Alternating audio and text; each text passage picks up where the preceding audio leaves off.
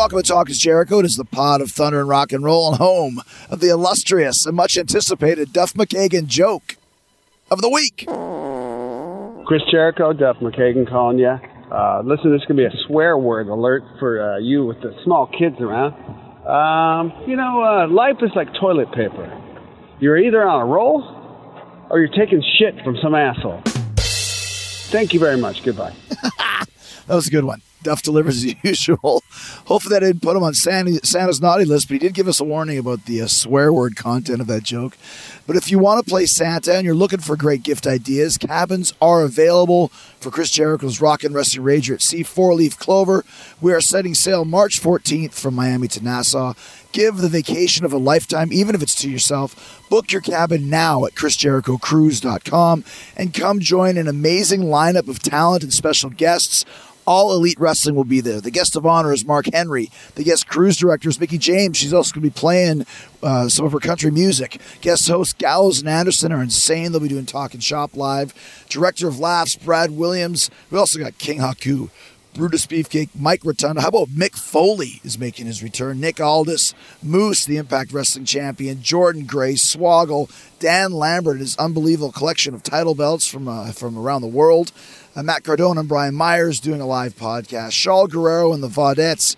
Fozzy, Quiet Riot, Royal Bliss, Raven, the new wave of British heavy metal pioneers. Priss, the world's greatest Kiss female cover band. Gutter Candy featuring Frankie Kazarian. Quarantine probably the best lineup yet. So many more. Go to chrisjerichocruise.com to see the entire lineup. So join the fun at chrisjerichocruise.com. You don't want to miss the vacation of a lifetime. All right. On a more serious note, I've got private investigator and forensic psychology practitioner Laura Brand is on the show today. She's also the executive producer of the Toolbox Killer documentary that's streaming on Peacock right now. It's a horrific true crime story about a couple of sadistic serial killers, Lawrence Bittaker and Roy Norris, who terrorized and killed uh, teenage girls in Southern California over a five month period in 1979 documentary is basically a real life version of The Silence of the Lambs, uh, Bittaker being Hannibal Lecter and Laura Brand being Clarice. Uh, Laura built up a relationship with Lawrence Bittaker over the years and eventually got him to share details of his and Norris's horrific crimes, including the possible location of a couple of their victims whose remains have been undiscovered for all these years. You'll, you're going to hear why uh, she got involved in this case, some of the horrific details of the killer's various murders, some that you don't even see in the documentary how and when they were finally caught, and how Laura managed to get Bittaker to open up to her. It's one of the most disturbing and gruesome serial killer cases I've ever heard. And after you hear what Laura has to say about it, you'll definitely want to check out the documentary on Peacock as well. So let's get started. It's the gruesome, terrible story of the Toolbox Killers with Laura Brand here on Talk is Jericho. Always looking for cool subjects and guests. And actually, a friend of mine said, You have to check out The Toolbox Killer. So I went and checked it out. And then I did what everyone does nowadays contact somebody via social media. And I have Laura Brand here today on Talk is Jericho. And what a what an well, I don't even know if amazing is the story, but what a deep and heavy and so many emotions for this whole story that you were involved in for a, a huge part of, of, of this and a huge part of your life, I imagine. Yeah, five years. They're going on six years now. Gosh. Yeah. it's a roller coaster. Yeah, it's, it is a roller coaster of emotions. That's the best way of putting it. And talking, of course, about, about the Toolbox Killer. And I guess the, the first question to get into this: How did you end up getting so close to the topic and to the subject of being around Lawrence Bittaker so personally? You know, um, he was my most challenging one, which I talked about on the show. It took three years to really break him down and get him to actually start speaking to me and mm. to get him mm. on the phone and actually really interviewing him like in depthly. Uh, but once I got there with him, you know, he just was dam breaking and everything just came out. That's when he gave me the buried evidence. Uh, where the two locations of Cindy and Andrea are, and then um, he also gave me he gave me everything on the case. So he gave me the police discovery, the court transcripts. He listed me as uh, next to kin in the will. He wanted me to go on and finish the case. Well, let, us let's start before that. So you are an FBI investigator, or what exactly? No, no, no, not FBI. no, um, I work as a PI uh, by trade, um, criminologist listed on the show, and I'm working on a collective study of serial killers right now. So my degree is in forensic psychology. Gotcha. So let's talk a little bit, just just briefly, what the toolbox killers are and what, what, what they did. So um, Lawrence Bittaker and Roy Norris were um, active in 1979 in Los Angeles County. So they bought a van. So this urban legend of where the van comes from is actually from their case. Uh, they actually like tricked out this van just for murder. So they put a bed in, they put a toolbox under the bed to torture the victims. That's where their moniker comes from. But they soundproof the van. They put in CB radios, police scanners, everything you can imagine, just to have it tricked out for the sole purpose of rape, torture, and murder. Um, and they abducted five. There's actually more victims, but five girls they were convicted of, and they would bring them up to San Gabriel Mountains and uh, torture them, rape them, and eventually kill them up there. You mentioned as being a PI and kind of investigating this. The bodies of some of these girls were never found. Is that kind of what attracted you in the first place to try and find out some answers on this, or? Yeah, when I found out, you know, he had uh, two missing girls that were never found, um, that it definitely stuck out to me, and I really wanted to get the closure for the families. And it was even before um, I talked to Julie. You see Julie on the show. She's one of the missing uh, victims' sister. Even before I contacted her, I was saying to him, I was like, do these girls have families? Do they have siblings? Are they still looking for them? And he was just like, yeah, they have families. I don't know. I don't think they're, you know, it's 40 years later. Mm. But so, you know, when I finally called her 40 years later and I said, I know where your sister is. And she goes, She was murdered. And I go, No, I know where her body is. And we both just started flooding with tears. Like she was just crying. I was crying. And she was like, You know, we've never, ever given up hope of like bring her home and just having a funeral to bury her. Because that would be almost, I mean, and we'll get into just how sadistic and, and terrible these murders are, but even worse of just the, like you mentioned, the non closure of never finding the, the bodies. Yeah and these guys knew where the bodies were buried, but just didn't want to tell anybody? Is that part of their sadism or? What's weird is Norris turned state witness against Bittaker, and he was the one who went up in the mountains to tell where the bodies were. The reason why Andrea was missed was because Norris was not there when she was killed. He just saw him and Bittaker walking Andrea up a road. So he was just, I don't even know why he was pointing to an area. The area he gave is so way off from where actually Bittaker actually took her and where the investigators actually searched for Andrea. Now with Cindy, he was there when they killed Cindy and they both threw her off the cliff. But when I went back to look at the maps along with Bittaker, you know, Bittaker was the one who went up on those roads at 16. He knew he knew those roads. You know, Norris was new to them. So when Bittaker is looking at the road, he's like, where Norris is pointing, he's like, he's about a mile off from where Cindy actually is. So those were the two mistakes that happened with the two girls not being found back in 1981. So let's talk about these two guys a little bit of their, of their, kind of their background. So it seems like they're almost like were they both criminals on their own, yeah. and then kind of connected to become like this dynamic duo of death, I guess you'd say. Yeah, gruesome twosome, pretty much. But yeah, pretty much. Uh, Norris was a serial rapist, and I mean like a serial rapist. I mean, I have a writing from him he gave me, and I mean, it was just like he was always hunting and trolling. I mean, probably 80% of the rapes he committed weren't even um, ever documented. No, none of the girls went to the police. So he was getting away with rape too, but also getting, um, you know, arrested and going in and out of jail for rape. With Bittaker, his, uh, you know, criminal history is all over the map. A ton of breaking, entering, a ton of grand theft auto, just all over the place, like every single type of uh, criminal behavior you can imagine but he only committed one um, violent crime and it was right before he went to prison with norris and he stabbed a clerk about a centimeter from his heart he was actually aiming for the heart he missed it was a miracle the guy survived but um, it was then they ended up in San Luis Obispo and they met and they would sit around. And it wasn't even just Bittaker and Norris, there was actually a group of them. And they would sit around and write out deviant sexual fantasies and just talk about these deviant sexual fantasies they wanted to do. They would talk about the cabin in the woods and the trailer and getting a van and like all, all the different ways they would do it and what how they would torture the girls, how they would rape the girls. I mean, it was like this posse of sexually deviants in the prison. And then they decided to actually go do these things. Yes it's really interesting to me when when you know you talk about this time frame you said this is kind of the late 70s of 77 78 79 at the same time there's Bundy is going on and, and Richard Ramirez is going on and, and Gacy's not too far off. What is it about this time frame where all of these guys are doing these terrible things? It really is like this huge wave in the 70s. Right. In Los Angeles was so heavy with it. When I talk to investigators out in Los Angeles, like we'll be comparing different serial killers and MOs because you kind of have to when you're looking at Jane Doe's or missing persons, you're like, well, this one could be that for that one, and this one could be for that one, that one, that one. Because you know, you had uh Rodney Alcala, Bittaker Norris, the Hillside Stranglers, Richard Ramirez, like you said, I mean, uh, Douglas Clark, Sunset Slayer, they're all in Los Angeles counties. I mean, it was like a hub for serial killers at that time. Yeah, yeah. It, it's so insane because we don't really have that anymore, at least as far as we hear.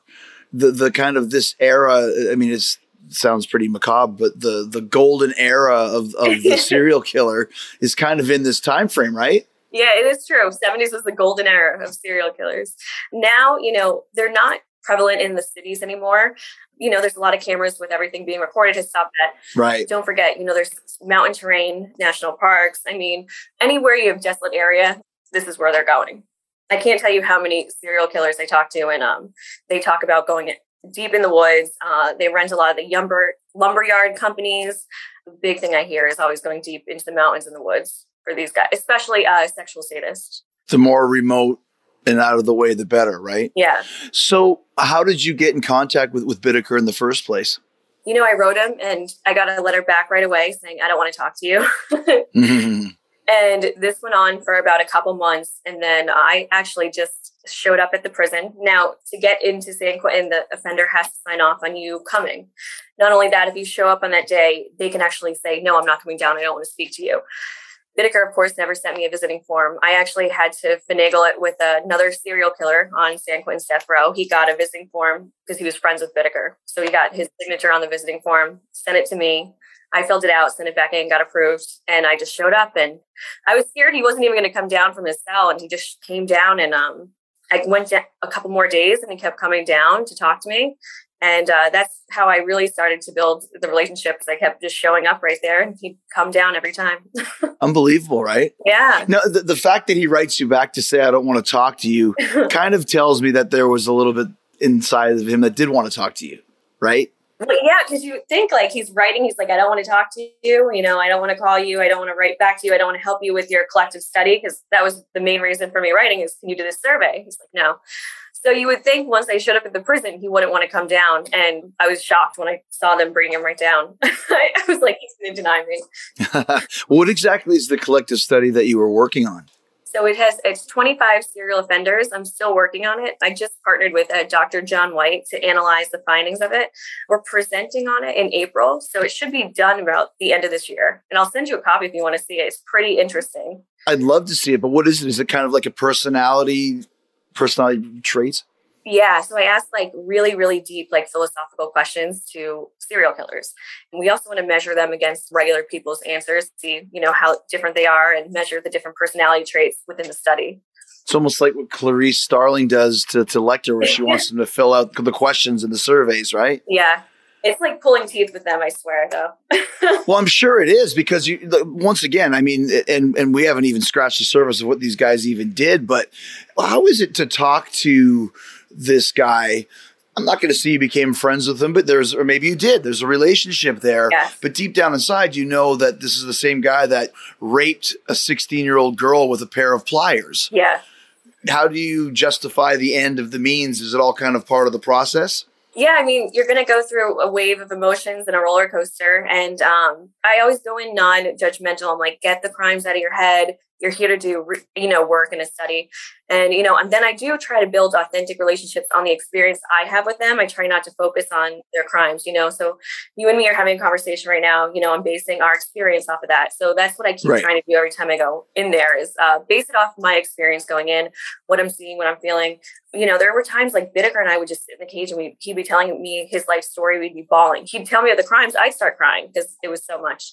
But once you build that like relationship with somebody, you know, you're allowed to express those emotions, even in the prison and you know they do back and forth with me too and it, it really does build like a solid bond between you i mean you're really diving into the deepest form of you know human nature there is it's really interesting that you say that like you can only treat people the way they treat you and like you said you have to compartmentalize the crime yeah. in order to get the information that you're looking for because if you don't it's almost like he's not going to trust you enough to open up right Right. Well, you know, everyone's like, how do you go into the prisons and sit across from them and not want to kill them? Or like tell them off. And I'm like, you think if I went into a prison and told them off or said something, you think they're going to want to talk to me anymore? Like, no, it'll be done. you know, you have mm-hmm. to become a master interviewer and you have to, you know, you can't go in there punching them in the face or telling them off. You know, you're not going to get anywhere. You have to build a relationship. You have to build a trust. You have to build a rapport. It's really simple.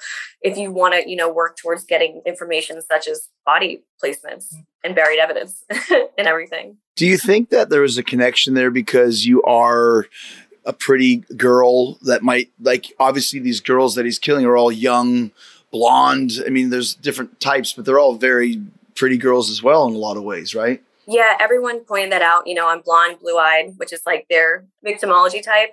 I would say, you know, it might help. I think it actually works to my benefit when I go into the prisons just because it's more unassuming.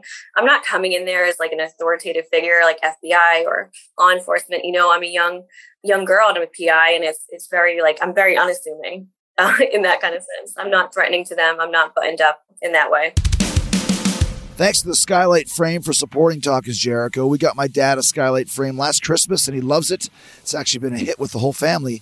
The Skylight is a touchscreen photo frame that you can email pictures to and they appear on the frame in seconds. My kids love surprising my dad with pictures. He loves how the photos just show up like magic on the frame. We've been doing it all year long. We gave the frame to my dad because he couldn't travel at the time uh, to come see the grandkids because of the pandemic. He's in Canada. They've been under a pretty uh, strict lockdown for, for a while. He's been down to see us a few times since, which has been great. But the Skylight frame lets him see what we've been up to. It's just another way for all of us to stay connected in, uh, during a pandemic or, or, or not. You want to stay connected to your family as much as you possibly can. It's very easy to use. The setup takes less than 60 seconds, and you don't need to be a tech genius to figure it out. It looks like a real photo frame, has an awesome 10 inch touchscreen, and you can swipe through photos with your finger and even tap to thank the person who sent the photo. And if you don't love your skylight, they'll give you a full refund 100%, satisfaction guaranteed. You can also preload the skylight with photos before you give it to the grandparents or whoever, and then you can surprise them all year long by emailing new photos to the skylight anytime from anywhere. And right now, you can get $10 off your purchase of a skylight frame when you go to skylightframe.com. Use my promo code Jericho. Just go to skylightframe.com. Use my promo code Jericho to get 10 bucks off the purchase of a skylight frame. Once again, it's S K Y L I G H T F R A M E.com. Use the promo code Jericho and stay connected in the most visual way possible. All right, before we get back to Laura Brand, I also want to let everyone know that my second NFT is out, the second installment of the Painmaker NFT. Uh, this new NFT picks up right where the first left off, explains why the Painmaker spikes burst out of his jacket and why the fire flamed out of his eyes in the initial episode was sold out. Uh, for part two, the reason why those things happen is because it's bad news for the Painmaker as he's preparing to battle his nemesis, the intergalactic serial killer Arachdemonos. This will be the second of a series of NFTs, with each subsequent piece revealing more of the Painmaker's story, leading up to the very first ever Painmaker NFT graphic novel. Just go to semkhor.io slash death at first sting. That's semkhor, S E M K H O R io death at first sting. To check out this exclusive and amazing brand new painmaker nft so you mentioned that there was five women that, that, that were they were convicted of murdering and there was more victims but kind of let's go through some of these things that they that they did. So because I, I think it's very important to discuss that because it is as as I believe just reading through, one dude actually said he was the most violent serial killer ever. Uh, that's it. D- John Douglas, the most disturbing individual who, for whom he's ever created a criminal profile, was was Lawrence Bittaker. Yeah, just kind of showing you what they're dealing with there. Yeah, there was a lot of the torture that was left out on the show. I don't know if you want me to go into the extent of the torture. Well, I mean, I'd, I'd like to hear some of it because the thing about it too is is it, and and the show is called the Toolbox Killers, but the one that really got to me uh, and that we we'll never hear and I don't want to hear it and we'll get to it is, is Shirley Bedford. What's her last name? Ledford. Yeah, the Ledford. Ledford right. Mm-hmm the tape of her screams are so violent and so horrible that they can't be played and shouldn't be played. I'm assuming you probably have heard them, but I haven't. I well, I've heard 30 seconds, and I can tell you from just the 30 seconds I've heard, um, it felt like something was reaching inside of me and squeezing my insides. Like that's what it felt like, and that's just 30 seconds. I can't imagine listening to the entire tape. And it's hours, right? No, it's it's not. It's only like 17 oh. minutes. It's not that long, but you know, um, the lead investigator killed himself over the case. A lot of that trauma came from the tape. People in the lawyers in the courtroom had to actually go on mental health leave and check themselves into institutions for three months. Some of the detectives actually, you know, turned to alcohol. So I mean, there's a lot of uh, effects that have happened from hearing the tape. And Stephen Kay has asked me, he's like, please don't ever listen to the tape. It's that damaging psychologically. And I can tell you from the 30 seconds, it's no joke. It's basically just those horrific of screams from from a 16 year old. girl. I have two 15 year old daughters, and it just it really I felt the same as you. Yeah. Just the the crunching of the insides, just going, how the f- can somebody do this to somebody, and who no one deserves this, and it's just such a terrible thought just to even see it on on the screen and, and what we saw. Yeah, it is. I mean, there's a reason why, you know, you see the jurors, people in the courtroom leaving, people were throwing up and getting sick. And there's actually a father. You see, they didn't show it on the show, but there is the courtroom footage of more people walking out. And they had one guy, and he's a father, and he's walking out, he's just shaking his head, and he has to go over to the corner just to cool himself off. And a reporter goes up to him and he goes, I have a daughter. And like, he's like, all I could see was her face when I'm listening to these tapes. Um, but if you see like the full tape of everybody walking out, it's, it's like, whoa. I mean, people were just running out of that courtroom. So, what were some of the things that these guys would do to these poor girls? Okay. Well, here we go. It's pretty rough. So I'm just going to give everybody a heads up because the lot was not on the show and it is disturbing, very disturbing. You know, the pliers were used for ripping off the nipples and the clitorises. Ugh. They were sodomized with flashlights, screwdrivers. They stuck the ice picks not only through the ears, but also through the human breast. This is all ante mortem, by the way. They used pliers to rip out the molars of the girls.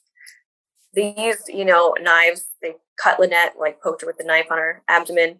A lot of beating with the fist around the face, around the chest but uh, the coat hangers around the necks that they would use the pliers to tighten with. Pretty much, you know, if you look at a toolbox, oh, hammers too, they used hammers. The sledgehammer on Lynette, they hit Lynette on the elbow 25 times with a sledgehammer. They killed Leah with that sledgehammer. But yeah, so eh, you just open a toolbox and look at the tools. And I mean, they use every single one pretty much. I mean, for the torture. And just to clarify, ante mortem means before they died. Before they died. So all of this was they were the girls were alive, completely alive. Even the ice pick going into the ears, that does not kill you right away. So I mean, you're they were still alive even for that. And they were alive for when it was taken out and placed in the second year too. And you even one of the bodies that you found had the ice pick still in the skull years later. Yeah. Mm-hmm. Once again, just horrific, the most terrible of nightmares that you can think of. But when you or they were confronted about this, it was constant denial. Oh, she's not screaming because we are ripping off her nipples with pliers. She's screaming because she's enjoying the sex that we're having, or whatever the hell he said. Yeah. That's where you see his um for me when I listen to his tapes of saying like he's downplaying everything, and especially with the screams. Oh, the screams were because I was just gently hitting her to scream. You know, this is where I'm looking his psychopathy of everything.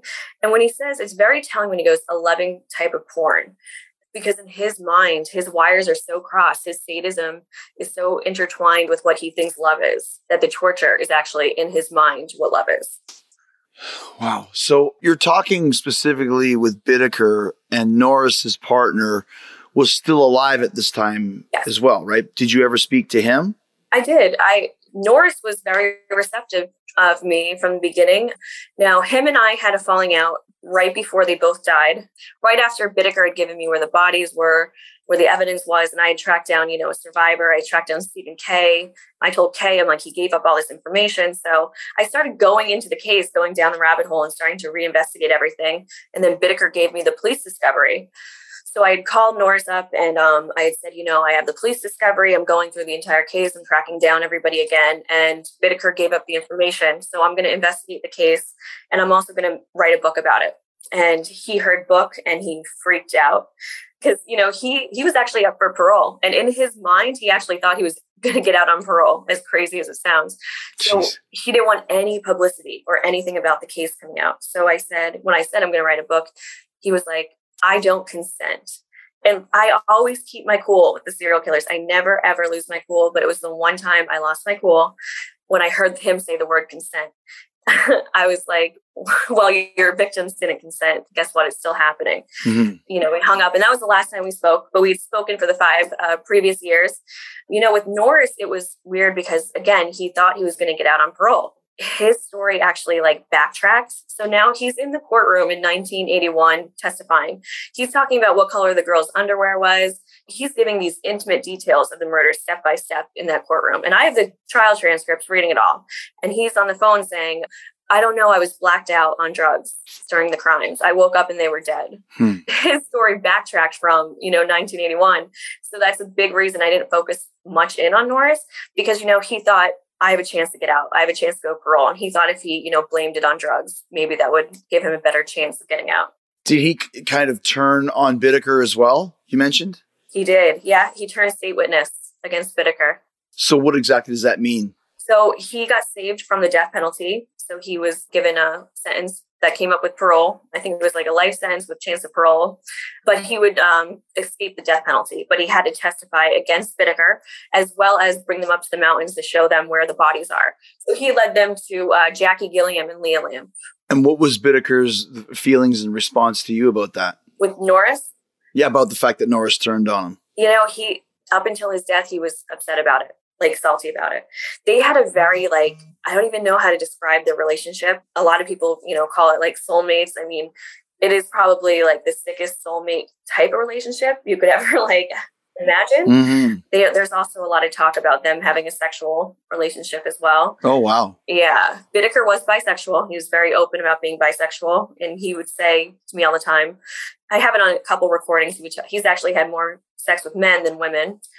So there's a lot of talk about, you know, the two of them.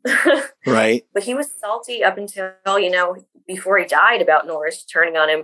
But it was like his best friend kind of like betrayed him. It's weird. Even after the trial and after Norris turned on Bittaker, they wrote to each other for years. They kept writing to one another. Finally, the prison stopped it and they stopped writing, but both of them threw a huge fit to uh, prison officials because they were forced to stop writing to one another. Thanks to NordVPN for supporting Talk is Jericho and for keeping my data and privacy protected from hackers. You guys know that I travel a lot. Uh, I'm always on the road with AEW and Fozzy, and I have to use unsecure airport or hotel Wi Fi constantly. And public Wi Fi is notorious for being a hotbed for hackers to steal data but I use NordVPN on my phone and my laptop as it protects me from hackers and gives me the peace of mind I need when I'm on the road. If you're wondering about that uh, whole VPN slows down your internet speed thing I've been hearing about, uh, it doesn't happen with NordVPN because it's the fastest VPN in the world. I don't have to sacrifice internet speed for better security. With NordVPN, my internet traffic is routed through a secure encrypted tunnel, which protects my data and privacy. And you can have NordVPN up on up to six devices, including a computer, phone, smart TV, tablet, and even your router. You can stream movies and TV shows online with no bandwidth throttling, and you can connect in just a single click. If you're a gamer and a game isn't available in your country, not a problem with NordVPN. Just change your virtual location and unlock your favorite games. And NordVPN has a great holiday season deal happening right now. Just go to nordvpn.com slash TIJ or use the code TIJ to get up to 73% off your NordVPN plan plus a bonus gift. That's the equivalent of buying a cup of coffee every month, a small price to pay for premium cybersecurity and access to vast amounts of entertaining content. There's also a 30 day money back guarantee if NordVPN is not for you. It's totally risk free. Just go to nordvpn.com slash TIJ or use the promo code TIJ to get up to 73% off your NordVPN plan plus a bonus gift. That's nordvpn.com slash TIJ or use the promo code TIJ. Do you think that has something to do with their treatment of these women? The fact that if they did have some kind of a sexual relationship, I'm, I'm, thinking almost to this is so ridiculous, but ancient Greeks to where women were just there to procreate and they weren't there to really love and they weren't really actual people with feelings, et cetera, et cetera. Right. Do you think that had something to do with it? Maybe why they treated these women this way? Yeah, for sure. And I also think them talking and, you know, they're reliving everything they would love to relive everything. I mean, they were taking the Polaroids, the you know, the audio cassette tapes of the crimes, and then you know they're talking about it nonstop. So, you know, it's a way for them to keep reliving this uh, high of these acts. It's almost their glory days, right? Yeah, yeah, pretty much. I mean, and then even when I was visiting Bittaker and talking to Norris, I mean, we had no even small talk. It was always about, you know, their crimes, you know, childhood. But even like I would just try to be like, so have you read any good books? Just try to like, you know, after like a really heavy conversation, it was like they didn't even want to even talk about anything else but the crimes, hmm. you know, their past and everything. It was like they just wanted to stay in that space of rape and murder all the time. And you think was that only with you? Or were you like the one person that they would talk to, or they were doing that with everybody? Well, I found out I guess they had never, Bittaker had um, always said he was innocent. He had always blamed Norris. And you see Mary O'Toole in the special. She's an FBI profiler. Yes. Uh, she worked with John Douglas, who you just read the quote from. You know, when she was in there, he was saying to her, he was like, I don't know what you're talking about. It was Norris. Everything was Norris. So he held on to this story that it was all Norris for 40 years know, with me, it was just like, I'm not even sure. Yeah, that's when he switched and he's like, he took he took full responsibility of the crimes, like full accountability.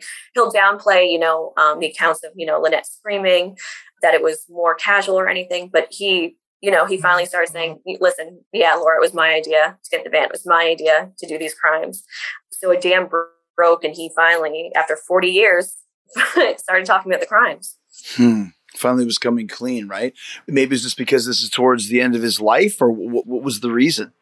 I don't know. I don't know. I think a lot of it was my persistence. Here's a girl who's he's saying, "Don't write me," and I'm flying three thousand miles to show up at San Quentin. But he used to always talk about that because he knew I had a love for Nancy Drew, and he would always say, "You're oh. Nancy Drew." I was a big Hardy Boys guy when I was a kid. Oh no way! Yeah. so that was like a big thing about it was you know I just kept showing up and showing up, and I was so persistent, and I think I just wore him down.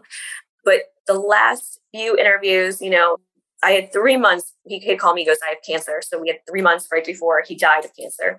And the production company flew me out for three weeks. I spent the last three weeks with him right before death. After he found out he had cancer and he was dying, I mean, everything amped up times like a thousand. I mean, those last interviews, those last three weeks, you know, he was ready to talk about everything. And he was just like a mess. You know, he, he knew he was dying. He knew it. Yeah, there's he starts crying and says, "What have I done?" and all those sort of things that you see on the on the show. Let's kind of go back to the 70s here. How long did these crimes go? Was it the course of a, year, two years? It was all 79. Yeah. So uh, Bittaker got paroled. It was um, late 78 and then norris got out january of 79 norris actually went to colorado and raped a woman one month after he was out on parole in colorado wow yeah just one month and he came back and you know that's when they got the van started going up the mountains and hunting but yeah it was the course of the whole year of 79 yeah, I was just I was looking at some research here, and actually it says it started in June, and Halloween might have been the last one, and they were apprehended in November. So all of this kind of happened over a six month period, which is pretty rare for serial killers as well. Usually it goes over the course of time, but these guys were just on a killing spree yeah, they were they were on a killing spree. I mean, they were hunting every single week, trolling and hunting for girls. There were a lot of failed attempts too. There was uh, Jan Mallon got maced in the face with some chemicals, and they tried to drag her in the van. She was like three feet from the van, and her screams. The neighbors came out. She was saved. Oh wow! They yeah. So I talked to her. Her story is unbelievable. Uh, Kristen, who was uh, interviewed for the show, but she didn't make it in the show. You can actually go on NBC.com and there's a clip of her talking her experience. Norris actually picked her up hitchhiking. She was going to a graduation he pulled behind the school and said, I'm going to rape you, and started choking her. And she was almost unconscious, but somebody walked by the car, and Norris sat back up, pretended like he was just sitting there, and she was able to jump out of a half open window. But she left her purse in the car, and her purse had keys to her house and said, If lost, return to Kristen Messenger with her address. Oh my gosh. I know. Norris called Bittaker and said, You know, this girl just saw my face. She just escaped. And Bittaker goes, Okay, we're going to go to her house and kill her. By a miracle, they do go to the house to kill her, but she lived on Prospect Street in Redondo Beach, and there's a north and south, and they went to the wrong one, and the house was vacant with a for sale sign. So they thought it was, you know, she was no longer a threat. she was literally saved twice in one day. I mean, some of these girls' stories are just incredible. They went to college campuses too. They tried. There was three failed abductions on his birthday. He was trying to get himself a birthday present. He called it. Oh my gosh. Yeah, literally a spree. I mean, they were hunting like nonstop. There's one girl on the show who same thing, but she actually had a kind of a relationship with with was it with uh, Norris? Uh, Bittaker. Bittaker. Tell us about her story. It was very interesting as well. So Tracy was 19, living at the Scott Motel, and she was living in room 10, and Bittaker lived in room 11, so right next door. Like she talks about, she had called her parents to come home, and uh, they said pretty much, "No, you're on your own." And she's pregnant. What's so weird, and they point this out in the show, is here's Tracy pretty much alone and pregnant, and you know broke. Right before 2018, when he gave up the bodies and the buried evidence, I was living with a guy my boyfriend who was madly in love with. He had I gotten pregnant. He had kicked me out, told me to get an abortion um, I had lost my job because uh, the company just went bankrupt. So here I am. I'm homeless, jobless, you know, pregnant and alone. Kind of the same circumstances that Tracy was in 1979, ironically. Wow. And um, my ex had said to me, he was like, you know, if you have that baby, you'll never go on to be a criminologist. You'll never go on to write a book, or your dreams will never come to fruition if you have a kid. So it kind of put like the fear of God into me. And I had $1,500 to my name. And I said, screw it. You know, I'm going to go for my dreams one last time. I'm going to try at least. So I used that $1,500 to fly to San Quentin you know, for duration of six weeks to interview these guys. Wow. I was seven and a half months pregnant, like literally bopping on death row, you know, and I was like, you know, I just got to do these interviews and do something with my life. You know, I have a kid on the way and now I'm about to be broke, like dead broke from spending the money to do this. But thank God it, it all played out so perfectly because it was me being seven and a half months pregnant, I think triggered, you know, his mother issues. And just like Tracy, who was pregnant back then, I think that was a big factor into why he actually gave the bodies and the buried evidence at that time. And in Tracy's case, he basically d- drove her around and, and kind of threatened her a few times, but basically it was almost like she was his girlfriend or something. Yeah, I wouldn't say girlfriend. Companion? Yeah, it's weird because I saw I tracked down all the girls from the the motel who used to hang out there. There's uh, Dina and Tina. They are not in the special. There was a lot of girls who were like just hanging around that motel and he was making the equivalent to over $400,000 current time. How? What was he doing? He was a very skilled aircraft mechanic. So I looked up, I think it's like $438,000 was what he was making equivalent to today. So I mean, he had money, and um, he was buying the girls liquor, booze, Tracy, you know, maternity clothes, a place to stay. I mean, he was constantly, you know, uh, paying for these girls and giving them. And if they ever needed a ride, you know, he's always giving them rides. So I mean, that's kind of like why they were all hanging out there. And I even asked him, I said, "You were hanging out with all these teenagers. You know, why didn't you kill any of them?" And I asked him just point out, and he said, "You know, well, they knew me it would track back to me if I killed any of them. And I said, Is there anyone that you would, if you could have killed, that you would have killed? And he said, Dina. Dina wasn't on the show, but she was um like his favorite. He had approached her at a park in Burbank with Norris and said, "We're model scouts. We want to take your picture. You know, we want to get you into modeling." And that was that was a ruse they used a lot. And um, her friend Tina had come along and said, "He's staying at the Scott Motel. Something weird is going on over there. They're always having people over to drink and party." So her friend Tina actually started going over there with her. She didn't want her going alone. She always got a bad feeling about these guys. Mm-hmm. You got to remember, Bittaker is 38, hanging out with you know 14 year olds. it's yeah. very strange. And let's be honest too, pretty creepy looking guy. Like he didn't have the Bundy thing where he was kind of an attractive guy. He's just weird, greasy hair, bad mustache, you know? Right. And that's the thing that I was thinking about because he did just have this reputation of just hanging out with all these kids. Yeah. And also too, they talk about you guys talk about how they were taking a lot of pictures of girls just all around. Were those pictures of uh, were they, were they future potential victims or did they just like having pictures of all these girls? I think both. You know, I, am sure they used them for sexual reasons. You know, I think they also got off on taking pictures of unsuspecting girls, you know, girls having no idea they were getting their picture taken and being stalked. I think that got them off too. And yeah, I think these were potential next victims for them. When they finally uh, started trailing Norris, Norris had brought Joe Jackson, who you see in the show. He's the one who turned them in. Norris had brought Joe Jackson to eight different places of the next eight potential victims. Now, Bittaker had already bought chemicals. They were going to burn out the eye sockets and the eardrums, the ears, put the chemicals in the eyes and the ears of the next victims. They were already planning on this. They were also planning on putting chemicals into squirt guns and giving them to kids on the beach and watching the kids maim each other and people on the beach. And they would sit back and laugh. You're kidding me. No. So this was the next plan of what they had planned to do next. Um, and it was already in the works. So Roy brings Jackson to these eight different residents of the next victims. You had an airline attendant who was watching from the coming back from the airport, her routine. He was watching a girl at a Footlocker. He was watching a girl who worked at a beauty a store. He was watching a 13 year old girl trying to figure out when her dad wasn't around. But yeah, they already had they were already stalking eight next victims. And they and he told you this? Bittaker told you this? Yeah. This is all in the police files too. So they were going to take some sort of acid or whatever and burn the eyes and the ears of a victim. Yes. Yes. So you couldn't see, you couldn't hear, and you'd still be trapped. Yes. That's terrible. I know. It's like you, horror movie stuff. Horror movie stuff. Absolute beyond. Yeah. Trade Pros. Ferguson is committed to making business with us the easiest part of your day. Ferguson.com is designed to help run your business from the office to the job site by making your day to day activities easier with 24 7 account access, unmatched online inventory, and on the go account management. And with our Pro Plus customer loyalty program, you can earn points with every online purchase, redeemable for merchandise, event tickets, trips, and more. Sign up today at Ferguson.com. So you, you mentioned it briefly, but just explain for people who haven't seen. How did they finally get caught? So how they finally got caught is they were hanging out with another guy from their prison that they, you know, met up in, and he was also a serial rapist.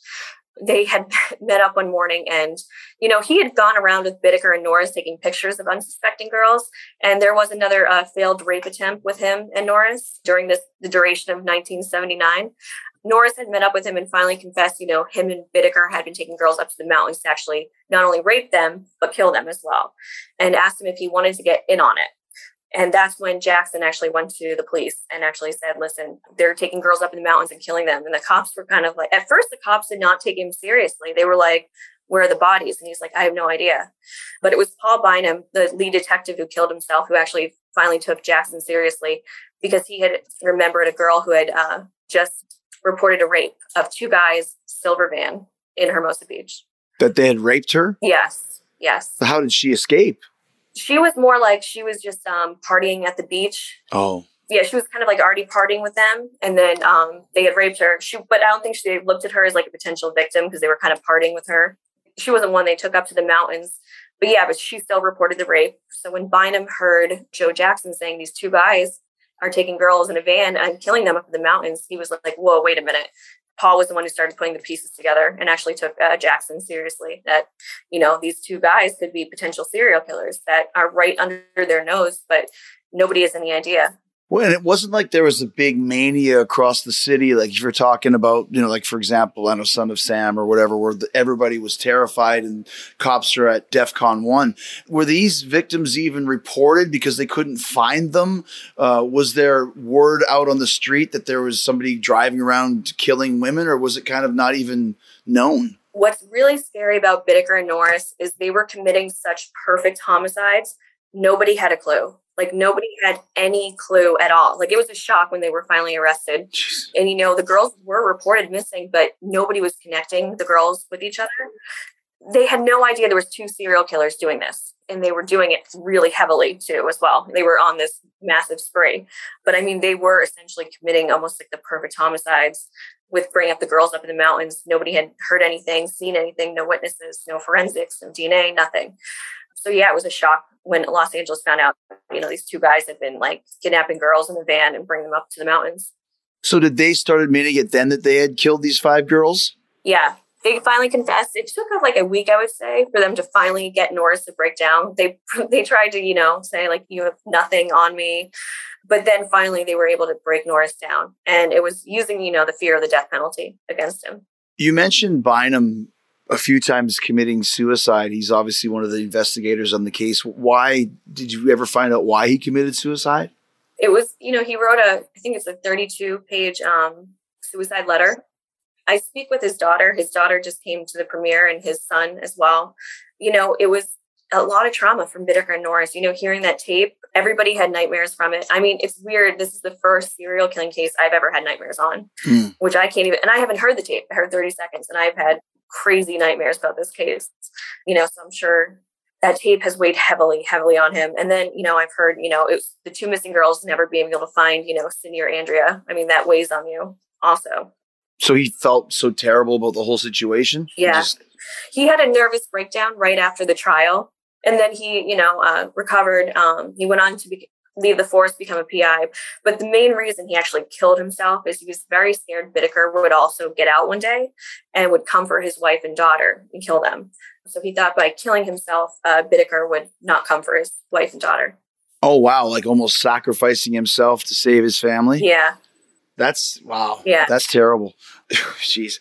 So w- when you kind of going back to the to your time with Bittaker, and you mentioned maybe he you broke through with him because you were pregnant, for example. Uh, whatever the reason was, what were some of the first sort of bits of information that he gave you where you started realizing like holy smokes my $1500 gamble is paying off here if you yeah. want to call it that. That's a perfect analogy. Yeah. He you know it was just so crazy because i'm sitting there and i always um ask for a pen. And i start taking notes. I had like a sheet of notes and i said just i just want to fact check a couple things you know. Cindy and andrea haven't been found yet. Those are the two just to make sure. And he's like yes. It was almost like a subconscious thing. I go why haven't they been found? And he he just grabs the paper and the pen out of my hand and starts drawing a map. And i'm sitting there like the serial killer is not drawing a map right now. The serial killer is not drawing a map. Mm-hmm. are you kidding me? Mm-hmm. and you know he's drawing it and he's explaining it. And i was just like inside i was like freaking out. You know i'm trying to remain calm on the outside but i was like oh my god um right after that visit, I went to the library and started getting every single map I could of the land to bring him back into the next day to, for him to go over that's how it all started. So it's about took about like 15 months. We mailed maps back and forth because we needed to get like the elevation level right um, and go over like all the fire roads. You know, it's hard to get like maps of the fire roads up in San Gabriel. But yeah, 15 months of just mailing maps back and forth to each other. Talk is Jericho is brought to you in part by our friends at Steven Singer Jewelers. Steven is giving every other jeweler out there another reason to hate him as if there wasn't enough reasons. Steven Singer Jewelers is the best place to go for the number one gift this holiday diamond stud earrings. With all the shipping delays and fulfillment issues, Steven is fully stocked with the most beautiful, best value, real diamond studs anywhere. Right now, choose a great pair of Anita diamond stud earrings for under $270. Does that sound familiar? That's because that was the same price last year. Steve's not jacking up prices like everyone else, just the perfect price every single day. No sales, no discounts, no BS. Steven's real diamond studs are flawless to the eye, near colorless, and come with his famous full value lifetime trade in guarantee. You can trade up your diamond studs anytime and receive exactly what you paid towards a new pair all with an unbeatable full 100 day, 100% money back guarantee. Go now to IHateStevenSinger.com and order with fast and free shipping in time for Christmas. Steven Singer Jewelers, one place, one price. That's IHateStevenSinger.com. IHateStevenSinger.com. Did you finally take the map and go out, or how did that work? Yes there's stuff in the works right now. We are still working on to do a second search for the girls. I went up there with uh, Julie, who you see in this special, and we took a metal detector and we did get a hit in the exact spot that Bittaker gave us. And she has a, you know, the ice pick is still in her skull. So now we have something that confirms, you know, we're getting hit in the exact spot he's telling us. So, you know, we're trying to get you know this another search and recovery coming along and, you know we finally have now a piece of evidence that shows that this is legit you know information so when you had a hit you mean you found the ice pick or no we just got a hit for a metal on the pinpoint he gave on the maps so then you have to start digging or, or is that what you're saying yeah I mean, we're going to bring in, you know, forensic experts. No, yeah. yeah. I understand. You're not standing with a shovel, yeah. you know, Indiana Jones at midnight. But so those two bodies still haven't been found. So you haven't found these two yet. Yes. But his detailed map is leading you to think that you can. Yes. We've gone up and we, you know, the exact spot he's given, there's been a, a hit. So, I mean, I'm really hopeful, you know, this is, um, this is it. We've found them and we can start, you know, we're trying to get another production company to fund the search. If we do like a series, that's like what we're working towards right now. We have two production companies interested, but you know, it's getting them the money to say, okay, go do the search. You know, they want they want to hear that you're going to find something, and I can't guarantee that. No one can guarantee that, mm, of course. but I can tell them, you know, I'm I know this is the right location. I know he wasn't lying about the locations he gave.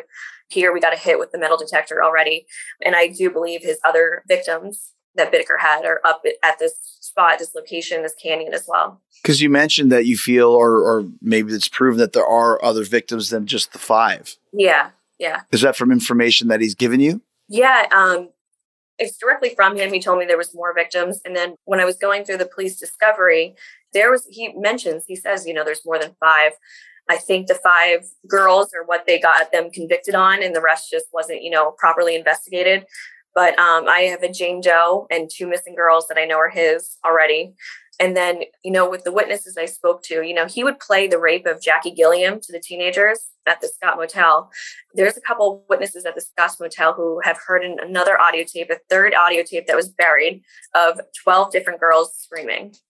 12 when they found out that the kind of the jig was up, they cleaned out most of the evidence out of the van, correct? Correct. Yeah. Except for except for the Ledford tape. Yeah, he had left that in the cassette player. It was the one thing he had just ironically had called Norris's house as the police had just came in to do a search. And the detective picked up the phone and said, you know, he's next door at his sister's fixing the antenna. So he called the sister, Norris's sister, and he goes, Where's Norris? And she goes, There's cops everywhere. He hung up. He knew they were coming for him. So that's how he was able to um, go to the van, drive, and bury everything pretty much all of the tools and whatever it may be. Yeah, well, it was he buried the audio, all the other audio tapes, photographs, photographs, the jewelry of the victims he had. I mean, just did an entire sweep of everything and buried it. But he left the Ledford tape, and of course, is the horrific audio tape, in the cassette player, which would insinuate that he was driving around like you and I would be listening to ACDC or whatever. He's listening to this terrible tape of this poor woman. Yeah. This is something that came from Stephen Kay. Uh, he said that uh, Bittaker would drive around and masturbate while listening to it. Oh my gosh. How does someone get so warped? I, I know. mean, I mean, this is your kind of field of expertise. Is there a certain pattern to these people's lives, or is it just something rotten in your brain? Well, no. You know, with Bittaker, this is I've never seen an extreme level like him before. I don't think I'll ever encounter somebody at his, his level of sadism again. I'd be surprised if I ever did. But I think also that's what's kind of fascinated me about Bittaker is like I've never seen something of like this level of sadism or depravity in my and I've interviewed serial killers. you know, I've interviewed over 50. Yet with Bittaker, he was like a different beast. It was like near demonic, some of the stuff. You know, I was just so intrigued by how someone could get to that level of depravity. So let me ask you this. You've interviewed over 50 serial killers, and I'm sure you could probably be on this show another 50 times if that's the case. But what is it that made him different? What traits? What mindset? Well, you know, with him, it was like, I mean, when I say there was like no feeling, no remorse, no nothing, like nothing, total psychopath, I mean, that was Bittaker. Where with other ones, I don't see like to that level. Like there's still uh, some emotion or some type of experience they're having. Where with Bittaker, there was absolutely none. And then with the sadism, is you'll see with a lot of serial killers, they'll go after you know prostitutes and they'll strangle them. You're not seeing you know them ripping out molars and nipples and the clitoris with you know pliers and you know sodomizing them with screwdrivers and putting ice picks through their breasts and their ears you don't see that with typical serial killers i mean sure they might do some sadistic things and they might kill people, but it's never to that level. And it's never, you know, good girls from, you know, the South Bay who are walking home from church are just taken away and just tortured beyond belief. Not only that is like not a lot of the serial killers, you know, record it. You know, Bittaker and Norris recorded everything. They photographed everything.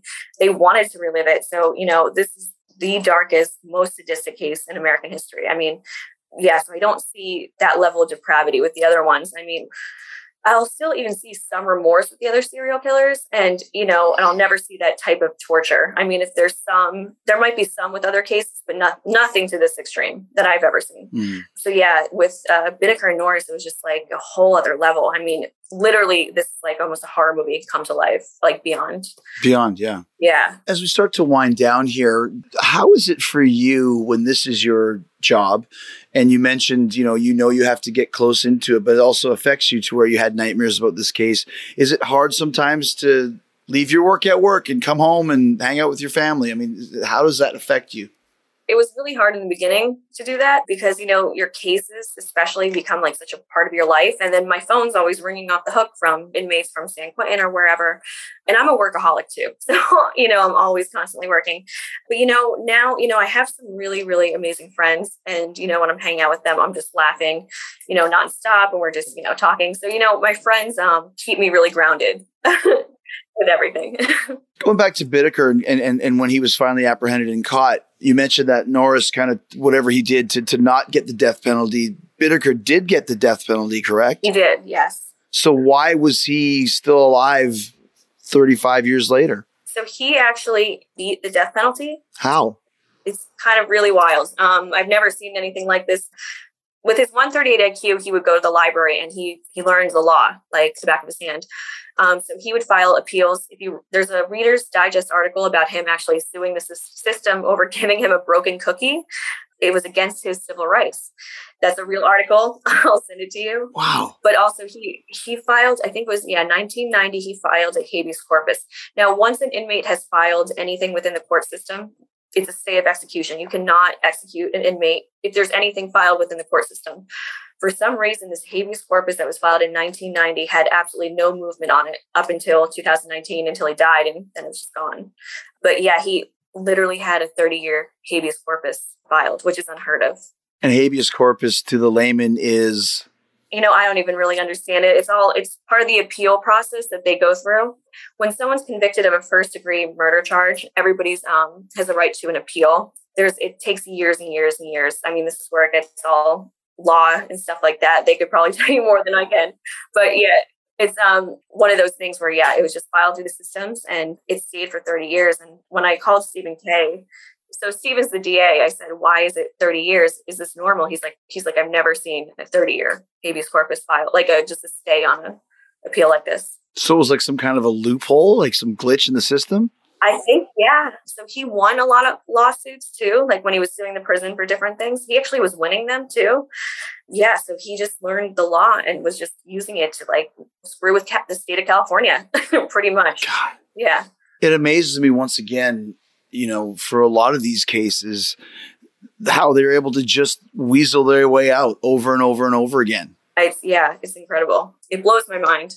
you know, it's it's it's kind of sad, especially you know, victims are killed. They had never had a, a, choice, and this dude has a habeas corpus for thirty years and dies of cancer at almost eighty years old. Yeah, last few things. So when you when you got involved with with the Toolbox Killers for Peacock, were you producing it? Did they ask you to come on board as kind of a talking head? Yeah.